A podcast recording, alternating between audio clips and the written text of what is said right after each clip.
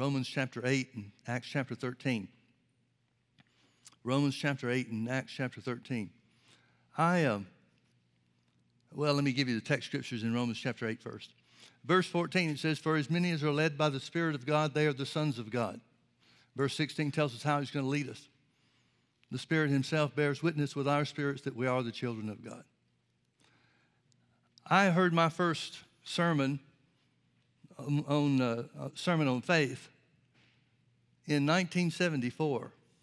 It was the latter part of the year, and um, it was a tape by Brother Hagin, and I was intrigued. The idea that you could have what you say was so foreign to anything that I knew as far as my Christian experience and the church I went to and so forth. I wouldn't have even known that, ver- that verse of scripture was in there, talking about Mark 11 23. And I'd like to say that it changed my life just overnight.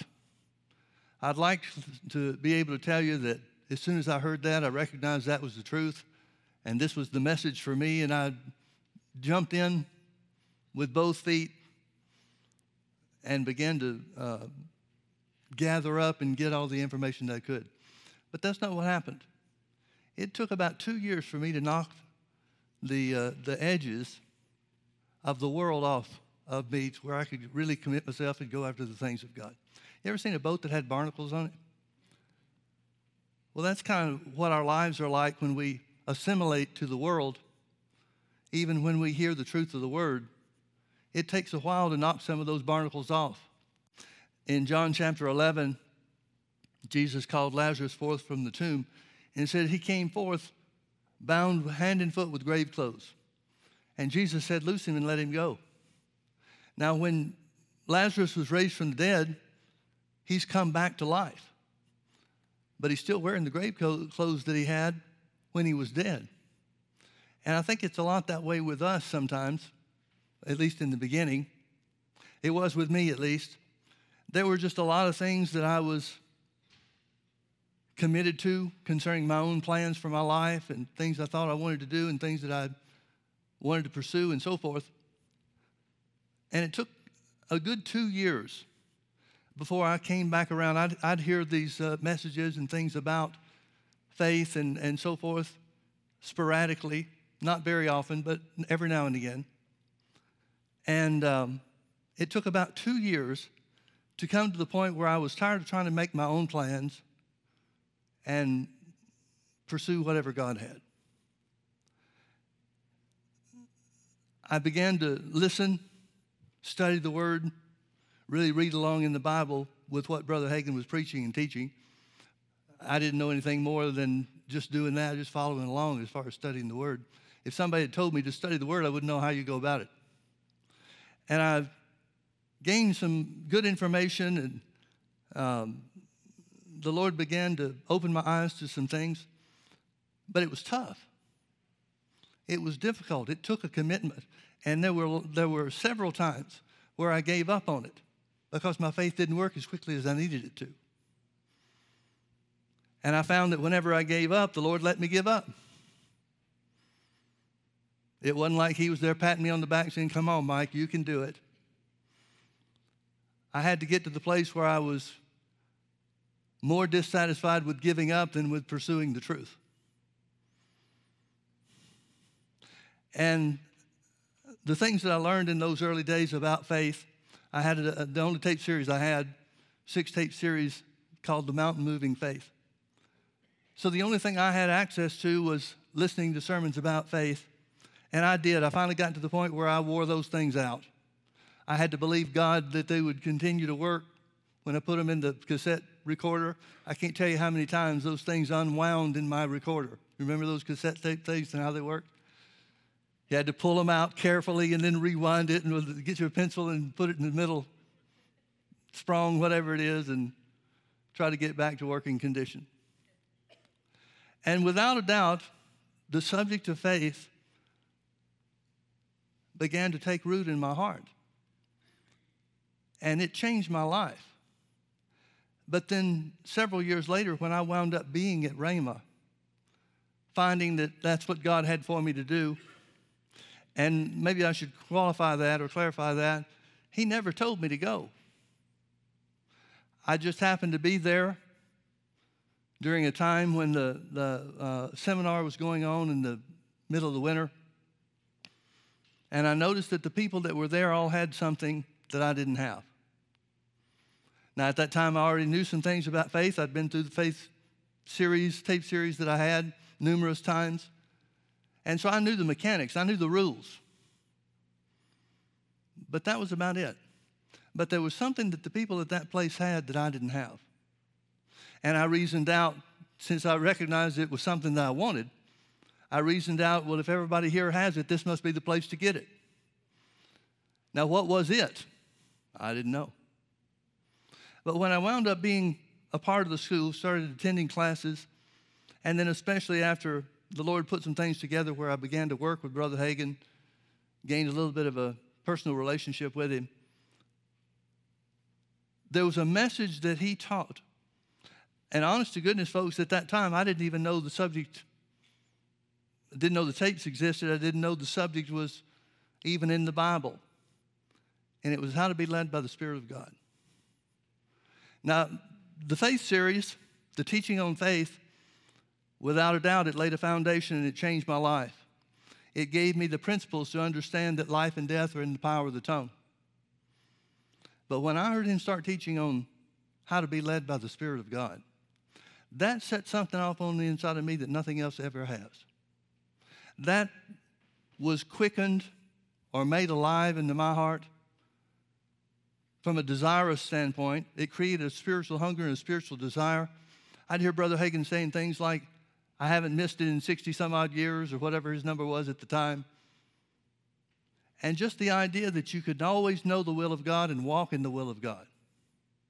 I never knew anybody personally that did that. I didn't know if, if you had gone to the church I grew up in and talked about what does the Bible say, Ask the question, what does the Bible say about being led by the Holy Ghost? Everybody would have been afraid of the words Holy Ghost and wouldn't even given your question any attention. So when Brother Hagin started unfolding the Word, revealing to me, the, well, the Holy Ghost did, but he did it through Brother Hagin's teaching. It changed me. It lit a fire under me like nothing else ever has, maybe like nothing else ever will. And I finally came to the place where I realized that the book of Acts wasn't just history. The book of Acts is the blueprint for being led by the Spirit of God. Did you find Acts 13 yet? Let's look a little bit at what the Bible tells us about this subject. Acts chapter 13. We know in verse uh, or in uh, chapter 9 that Saul has met Jesus or meets Jesus on the road to Damascus. He gets saved. He gets filled with the Holy Ghost when Ananias comes in, lays hands on him to receive his sight and be filled with the Spirit. And then immediately he begins to preach about Jesus. All it took for, for Paul to change from being the persecutor of the church to being the propagator of the church was to understand that Jesus was the Messiah. He knew everything in the Old Testament about what the Messiah would do. Once he came to the realization that Jesus was him, then he became a mighty force for God. But he became a threat to the Jews. The fact that he was the foremost, or one of the foremost, Jews that were persecuting the church, and now his life is radically changed just because he met Jesus and finds out Jesus is alive. Then they took counsel to kill him. And so there was a period of time, we don't know exactly how long. Paul talks about talks to the Galatian church about being in Arabia. And the way that he says it, he's talking about the early part of his, his uh, Christian life and ministry of the word. We don't know if he spent three years in Arabia or if he spent three years and then went to Arabia. There's a, a gap in time as far as our understanding is concerned. We don't know exactly when Acts chapter 13 was. It's estimated by most Bible scholars that it was 10 years after Acts chapter 2. It's also estimated that Acts chapter 20 is 20 years after Acts chapter 2. Now, that may or may not be true. We don't have any way to definitively identify it.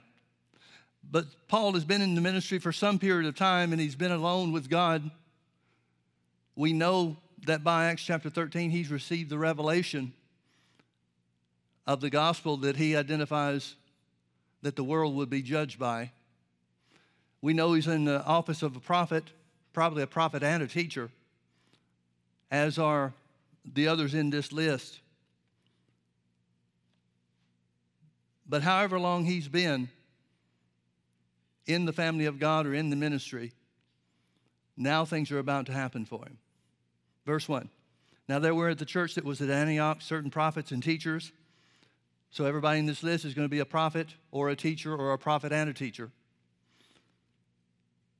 He mentions Barnabas and Simeon that was called Niger and Lucius of Cyrene and Manaen, which had been brought up with Herod the Tetrarch, and Saul. As they ministered to the Lord and fasted, the Holy Ghost said, Separate me, Barnabas and Saul, for the work whereunto I have called them. Now, folks, they have to know what this means. When it says the Holy Ghost said, there would be no reason to assume anything other than the Holy Ghost moved on one of these people, probably one of the other three, that was either a prophet or a teacher, or a prophet and a teacher. It wouldn't make sense for the Holy Ghost to use Barnabas and Saul to tell them about what he's called them to. So apparently, one of these other guys are moved on by the Holy Ghost and speak these things out. But notice whoever said it didn't say what they were called unto. So Barnabas and Saul must know what they've been called to do before the Holy Ghost ever moves on anybody in this meeting or in this setting. Separate unto me Barnabas and Saul for the work whereunto I have called them. And when they had fasted and prayed and laid their hands on them, they sent them away. Verse 4 So they, being sent forth by the Holy Ghost, departed into Seleucia, and from thence they sailed to Cyprus. And when they were at Salamis, they preached the word of God in the synagogues of Jews and had John, this is John Mark, to their minister. And then it tells about an event that happened. It wasn't the first place that they preached, but, one the, but the second place, maybe the third place that they were at, they found this sorcerer that had a, a great influence on the administrator or the governor of the region that they were in. And you remember the story how that Paul looked at him and said, Why do you subvert the things of God? The deputy or the governor is open to the gospel, but Elymas, this sorcerer, is, is holding him back, is speaking disparagingly, apparently, about Paul and Barnabas and the message that they have, the gospel that they're preaching. And so he looks at Elymas. Well, let me just read it so I make sure I get it right. Verse 9 Then Saul, who is also called Paul, filled with the Holy Ghost, set his eyes on him and said, O thou, and said, O full of all subtlety and mischief, thou child of the devil, thou enemy of righteousness, wilt thou not cease to pervert the right ways of the Lord? And now behold, the hand of the Lord is upon thee, and thou shalt be blind, not seeing the sun for a season. And immediately there fell on him a mist and a darkness, and he went about seeking some to lead him by the hand. Now, folks, I want you to realize this is not sickness. He doesn't have some kind of sickness that brings on blindness. God just drops a veil over him so he can't see for a period of time. Now, remember in Acts chapter 9, it tells us that Paul was blinded by the glory of the light of God. That wasn't sickness or disease. He couldn't see because of the brightness of the light. Even when God's passing judgment on people in certain situations, including this one, God never uses sickness and disease. It's not of Him. There's no sickness or no disease that's ever of God. There are times where, in, in God's presence, people rebelled against God and the sickness of the world came upon them, but it wasn't because God put it on anybody. If Jesus is the healer, then God can't make people sick. They would be working contrary to one another. Then the deputy, verse 12, then the deputy, when, they saw what, when he saw what was done, believed, being astonished at the doctrine of the Lord. Well, the doctrine of the Lord must include power. If they're astonished at the teachings that they were doing, notice it doesn't say that he was astonished at the, the mist or the darkness that came upon Elymas. He said he was, it says that he was astonished by the doctrine. So Paul and Barnabas must be preaching the power in the name of Jesus in some way or another. which we would expect, I guess. So here we've got a, a, a power in operation, the power in the name of Jesus that's in operation that's validating their ministry right out of the gate. Now it tells us about how Paul went to some other places. Skip down with me to verse 46. Well, let's back up to verse 44. And the next Sabbath day came almost the whole city together to hear the word of God. But when the Jews saw the multitudes, they were filled with envy and spake against those things which were spoken by Paul, contradicting and blaspheming. Then Paul and Barnabas waxed bold and said, It was necessary that the word of God should first have been spoken to you. But seeing you put it from you and judge yourselves unworthy of everlasting life, lo, we turn to the Gentiles. Now, notice verse 47. You remember when we started the chapter, uh, chapter 13, the Holy Ghost said, Separate unto me Barnabas and Saul for the work whereunto I have called them. Like I said before, if they didn't know what they had been called to do, if God hadn't been talking to them about it beforehand, then they would have been without direction. But they knew what God wanted them to do. Acts chapter 13 in Antioch was just a sending them forth for something that they knew God had ordained for them to enter into. And notice here he tells us, Paul tells us in verse 47 what they were called unto. For so God, for so hath the Lord commanded us, saying, I have set thee to be a light of the Gentiles, that thou shouldest be for salvation unto the ends of the earth. They knew that God was sending them to the Gentiles. So Acts chapter 13, the beginning part of Acts chapter 13 is just when he sent them forth into what he had called them to. He separated them unto the ministry which he had for them. Now, I intended to go through each of the chapters and hit some of the high spots and talk about certain things. But I don't really think I want to use the time that way. It tells us about how that in Acts chapter 14, there were people that wanted to kill Paul and Barnabas, so they fled to other cities. It tells us in chapter 14, beginning in verse 7, that at Lystra they preached the gospel raised a crippled man up. Then it tells us that the Jews that were stirred up in Iconium, where they were trying to kill him beforehand, now they come over to Lystra, where they've had healings and miracles and the power of God on display, and they stoned Paul and left him for dead. Now, folks, the idea that they walked off and left him alive but just thought he was dead, that doesn't, that doesn't go with me. I just can't accept that. When it said they supposed him to be dead, I can't help but believe that they checked to be sure. Because the last thing in the world they want is this guy to be a little bit left alive. So it tells us that the believers gathered around him and that he was raised up, and then he went right back into the towns that he had, that his rock throwers had come from. And so the power of God, just city after city after city, no matter what trouble they're in, no matter what difficulties they run into, the power of God always manifests to show that it's the greater power than whatever anybody's exercising against them. Now, chapter 15 tells us about the, the council at Jerusalem.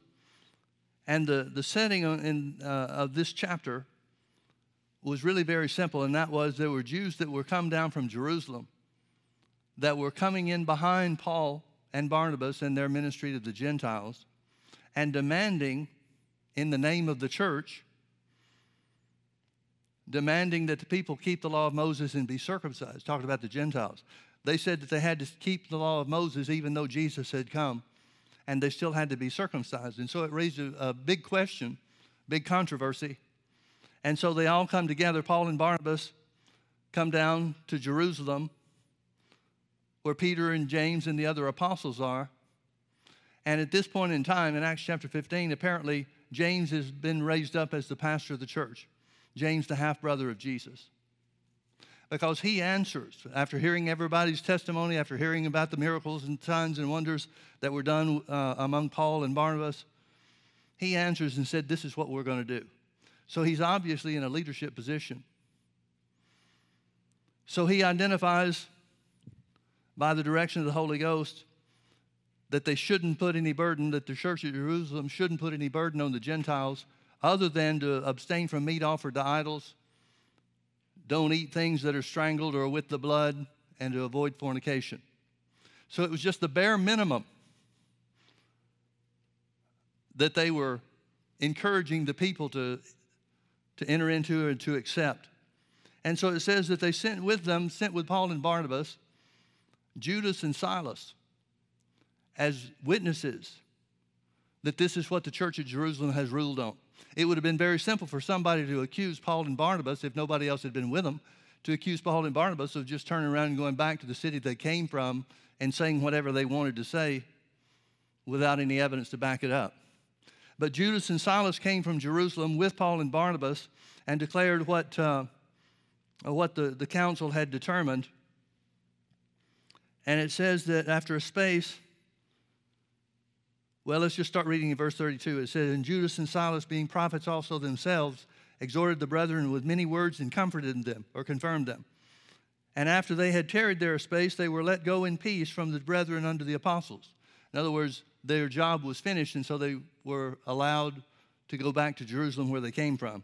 Notwithstanding, it pleased Silas to abide there still.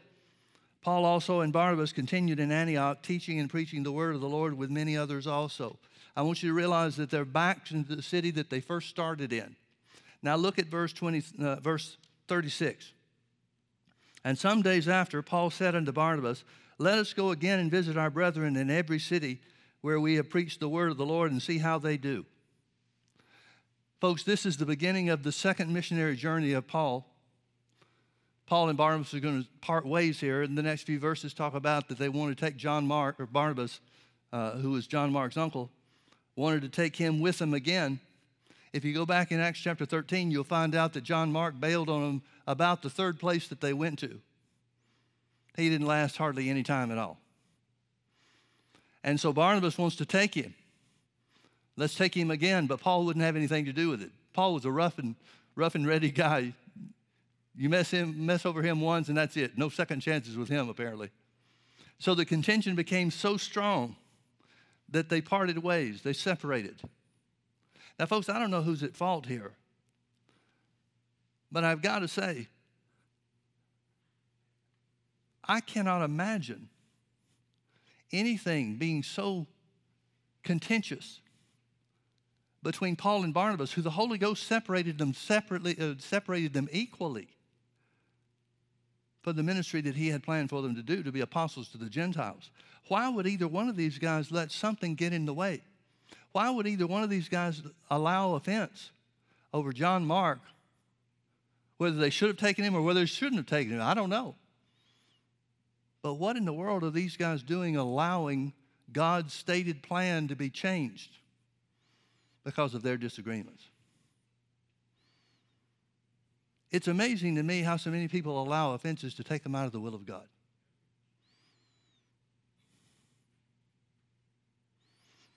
I'll talk a little bit more about that in a minute.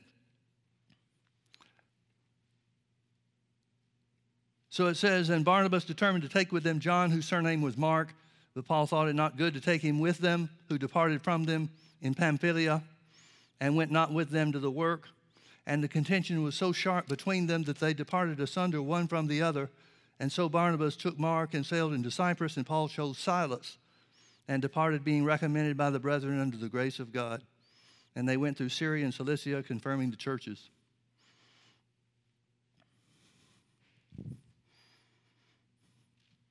Notice again verse 36. This second missionary journey, which without question is the most important trip that Paul makes, no question about it. The second missionary journey changed the course of the world, it changed the geography of the gospel. They come to a place where they can go either to the right hand or to the, to the left, literally east or west. And which way they go determines which part of the world will receive the gospel. If they go west, then the gospel spreads toward Europe, as it did, and America becomes the foundation, or Christianity becomes the foundation for the country that we know of as the United States of America. But if they went east, toward the Orient, then that part of the world would have become Christian and not us. The map looks the way that it does because Paul said, Why don't we do this? Now, you would think, I would think, that something that has that far reaching of an impact would be worthy of a vision. Or maybe another prophet saying, Thus saith the Lord, like in Acts chapter 13. But Paul doesn't even say, I've got a witness that we should do this. He just says, let's go check on the people that we've been to already. And it changes the face of the world. I think some of the greatest leadings of the Lord we have aren't even recognized as the leading of the Lord at the time.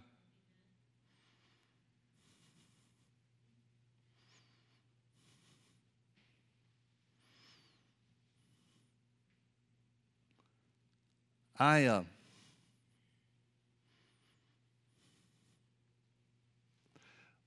when I heard Brother Hagin teaching on the how to be led by the Spirit, and I began to devour everything I could get on the subject. And, and to be real honest with you, folks, at that time in those days, there was nobody else that was really teaching it unless they were disciples of Brother Hagin. I mean, it's not like there was a lot of information available in the church world to find out what the Bible says about being led of the Spirit of God. Hardly anything at all. It's not a put down, it's just the reality of the, of the situation at the time. And so I studied and I studied and I prayed and committed scripture to memory and everything that I knew how to do. And it, it set a course for my life. I don't want to say it changed the course of my life because I was already on track before then. But it set a course for my life. Not just because of the teaching that I heard, but because I was close enough, had the privilege to be close enough to Brother Hagin to see that he lived what he preached. That's one of the frustrating things. You don't hear much about it anymore because he's already been in heaven for 10 years, something like that. How long has he been gone? 2003. Okay, 15 years, 16 years. Anyway, you don't hear many people talking about it anymore, but it was for a long time a point of contention with people that didn't agree with the teaching that he that he ministered, the teaching that he taught, the doctrine that he shared, and I've never heard Brother Hagin say or do anything that wasn't backed up with the scripture. You talk about somebody that was a stickler for the word, that was him. But people used to criticize. And still, if you wanted to look it up, you can find a lot of the criticism is still there online. But the criticism that they leveled against Brother Hagin, I knew was wrong because I watched him live. It might have been more difficult to make a decision or come to a determination if I hadn't been close. And I realized that a lot of people didn't know him well enough to realize that he did live by what he preached. And you really don't know somebody just by hearing what they say in public. I've seen and heard a lot of people preach good things but then with the close examination of their life, it's not there, it doesn't line up. See, the Bible tells us not only to judge teaching by the word, but judge fruit by the word. And I would much rather have somebody that came into our church and got into error on their doctrine, but lived a life of fruitfulness and character than to be the other way around. You can fix wrong doctrine, but oftentimes somebody with wrong character will infect a number of other people in the same way as themselves. It goes back to the original statement that Peter and John made in Acts chapter 3 when they were talking to the man at the beautiful gate, the cripple at the beautiful gate. He said, Such as I have, give I thee. That's the only thing you're ever going to be able to give somebody else, folks, is what you have. You can't give what you don't have. If you don't have character, you can't develop it in somebody else. It just can't be done. So I saw that Brother Hagin, as he said millions of times, lived with his spiritual antenna up. He was always seeking to know the will and the plan and the purpose of God. And I wanted that too. I wanted to take on the same thing, the same attitude toward it as he, as he had and as he lived. And folks, I can tell you, Beth and I have done that over the last 30, 31 years, maybe longer than that. Well, it's been a lot longer than that for me, but she was slow in coming around. I'm just kidding. But anyway, I'm here to tell you that I found out that what Brother Hagin taught was true. You can live your life in the will of God. If you keep your spiritual antenna up, and I'm not just talking about big things, I'm not just talking about ministry things. I'm talking about everything. God will lead you in some of the smallest ways that will probably surprise you because He cares about every part of your life. We're that way with our kids, aren't we? There's not a part of my life, a part of my kids' lives that I'm not interested in. Doesn't mean I approve of everything. Doesn't mean I, I, I have to approve of everything. But I want to be involved in every part of their life. Don't you? Don't you feel that way with your kids? Well, if we know how to be good parents in that respect to our children, how much more does God care about us?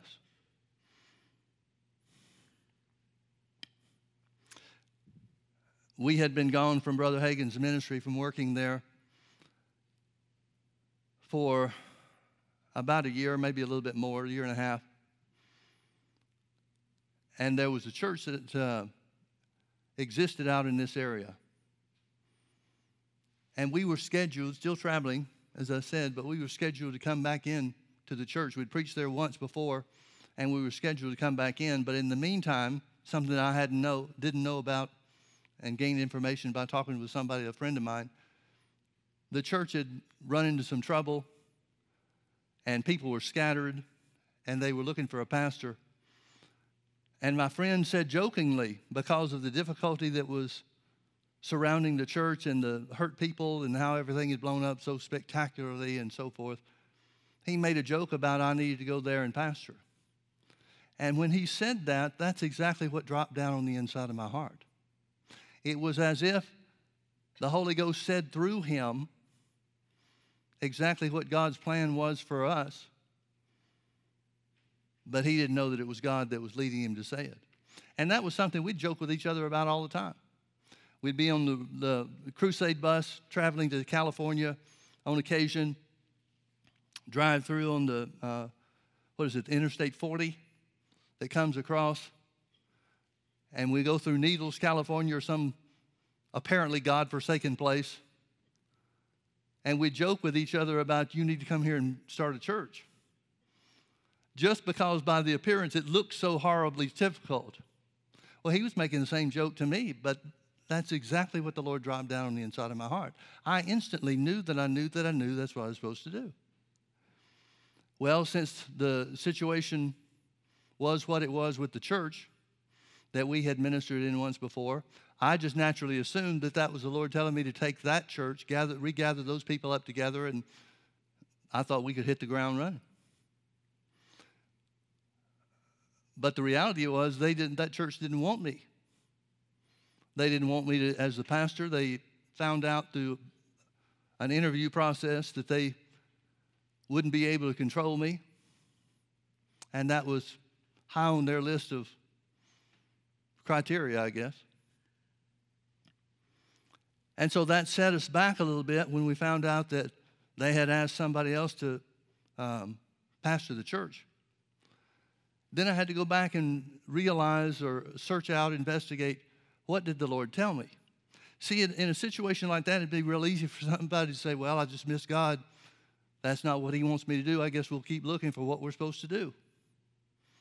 But I knew that God had spoken to me. I knew that, well, I, that's not the right way to say it. He didn't speak a word to me, He just dropped an inward knowing, an absolute knowing that this is where I was supposed to be. But when I went back and remembered exactly what the Lord said to me, he didn't tell me to take that church. He said that I should come here and pastor. So, long story short, we wound up coming out and starting our own church. The other church didn't make it six months. It had disintegrated again in a very short period of time. And it was better for us and better for the church that we have a situation where we had to trust God alone rather than look to people that had already established something before us.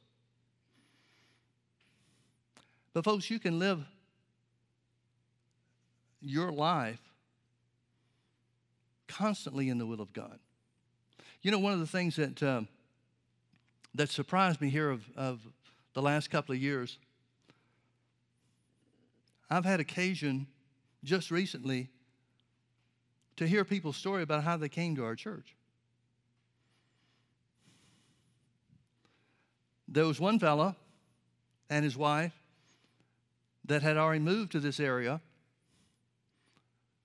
and they were looking for a church, and he had a dream. They hadn't been to our church, hadn't visited our church yet, before the dream, I mean. And he had a dream of somebody preaching in the pulpit. Well, the next day or day or two later, whenever it was, they came to our church, and I'm the guy he saw in his dream.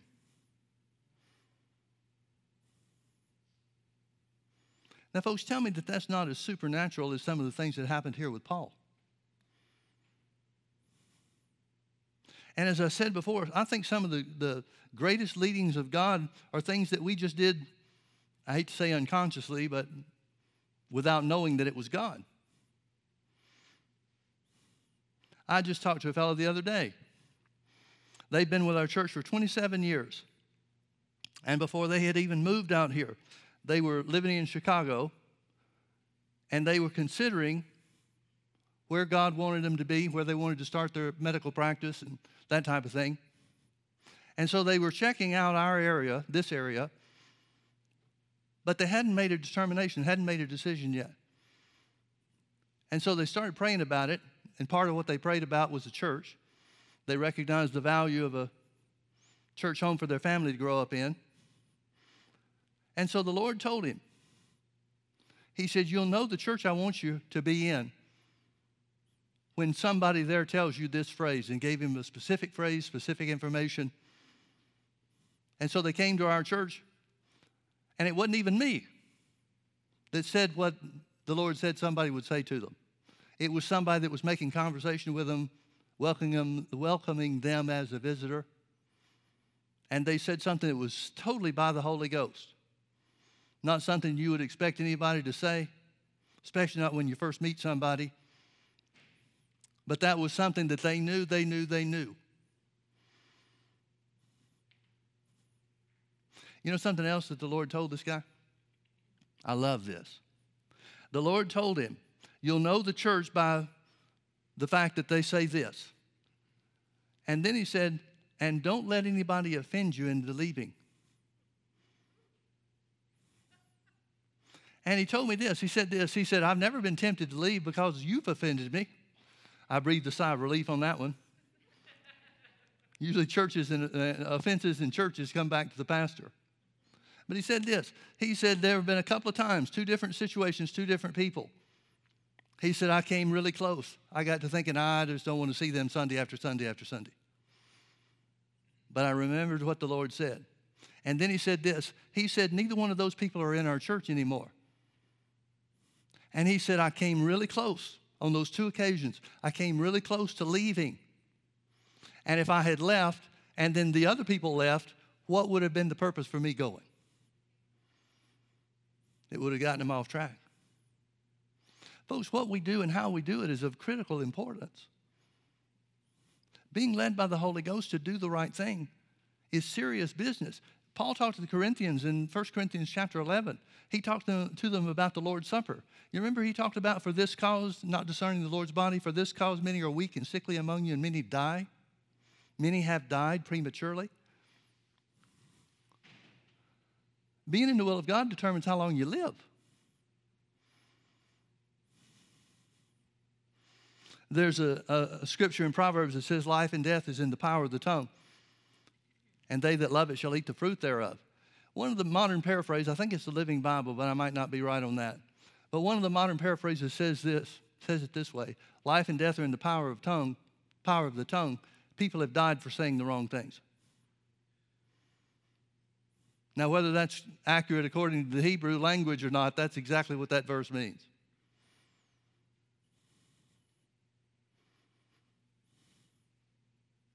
We're in a place now where our church is entering the grandchildren phase. We've been around long enough that our kids and your kids may have been born in this church, and now those children are getting old enough to where they're having kids. We've got a debt to pay to those children and those grandchildren. I not only want my grandchildren to grow up knowing the Lord, I want your grandchildren to know the Lord too. And when, I, when I'm talking about knowing the Lord, I don't just mean know about Jesus, know that Jesus was raised from the dead. I mean know what belongs to them. I mean know how good God is, how to access the things of, of the Spirit of God, how to be led by the Spirit of God in their lives, how to walk in health and blessings.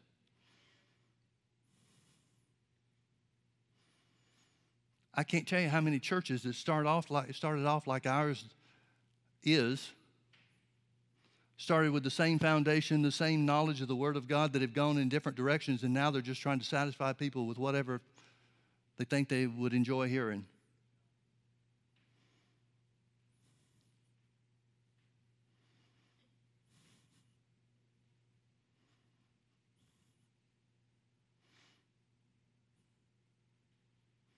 God changed the face of the world by Paul saying, let's go back and check on the people that we went to before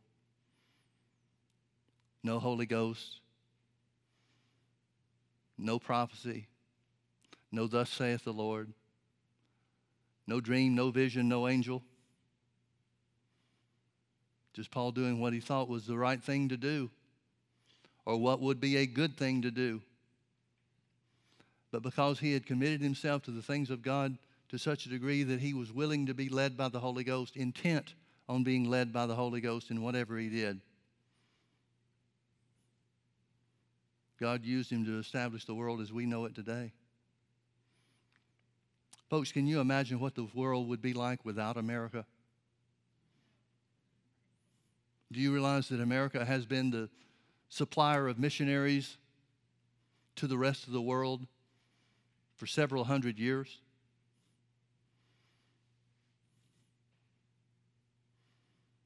It's such a frustrating thing for me when I see people trying to give away the freedom that this country was established on. This argument that people are having between socialism and capitalism. Those things frustrate me to no end. I have to remind myself God said that the end days would be perilous.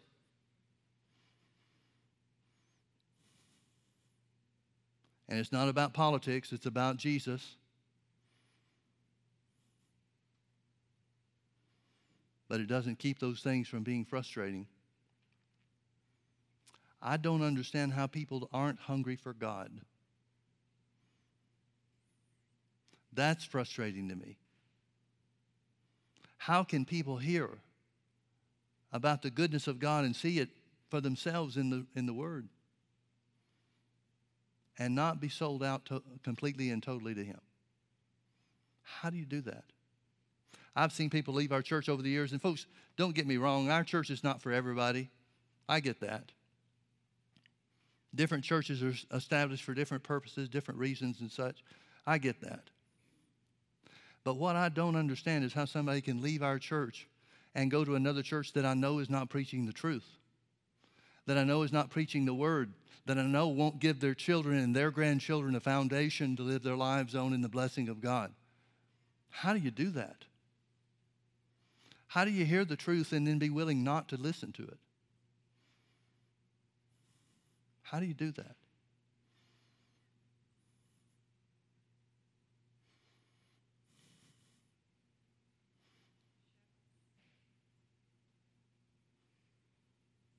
Folks, we need to live with our spiritual antennas up and ready. We need to live with the understanding that the Holy Ghost can and will lead us and show us what to do. Jesus said one of the things that the Holy Ghost would do would be to guide us into all truth. That word truth means reality.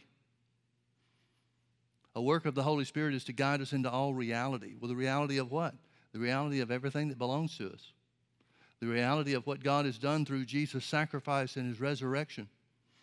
The reality of healing, the reality of blessing, the reality of the Word of God. The reality of victory that Jesus won for us. God doesn't expect you to win a few and lose a few. He empowered you to win them all. I'm not willing to win a few and lose a few. Are you? That's so far less. Again, Paul writing to the Corinthian church, and boy, what a messed up group of people that was. But as messed up as they were, they had a consistent manifestation and flow of the Holy Ghost. Didn't keep them from being messed up. And they certainly didn't learn everything that they should have learned by the work of the Holy Ghost among them. But Paul upbraided them because they were living their lives as mere men. Mere men. In other words, you're living a natural life, Corinth. And there is so much more available to us than that.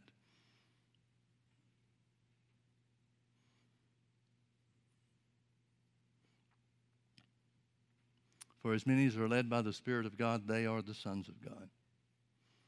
The Spirit Himself bears witness with our spirits that we are the children of God. Let's pray. Father, we thank you for your word. We thank you for the precious Holy Ghost who indwells us. Thank you, Father, that He leads us and He guides us. Father, stir us up. Stir us up to stir ourselves up.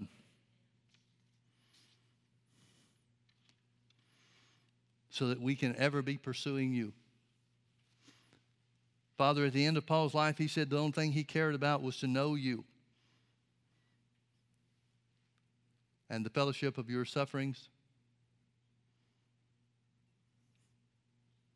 The only thing that he cared about after his many, many years in ministry was to know you more. Father, my prayer for each and every one of us is that we would all have that same desire to pursue you,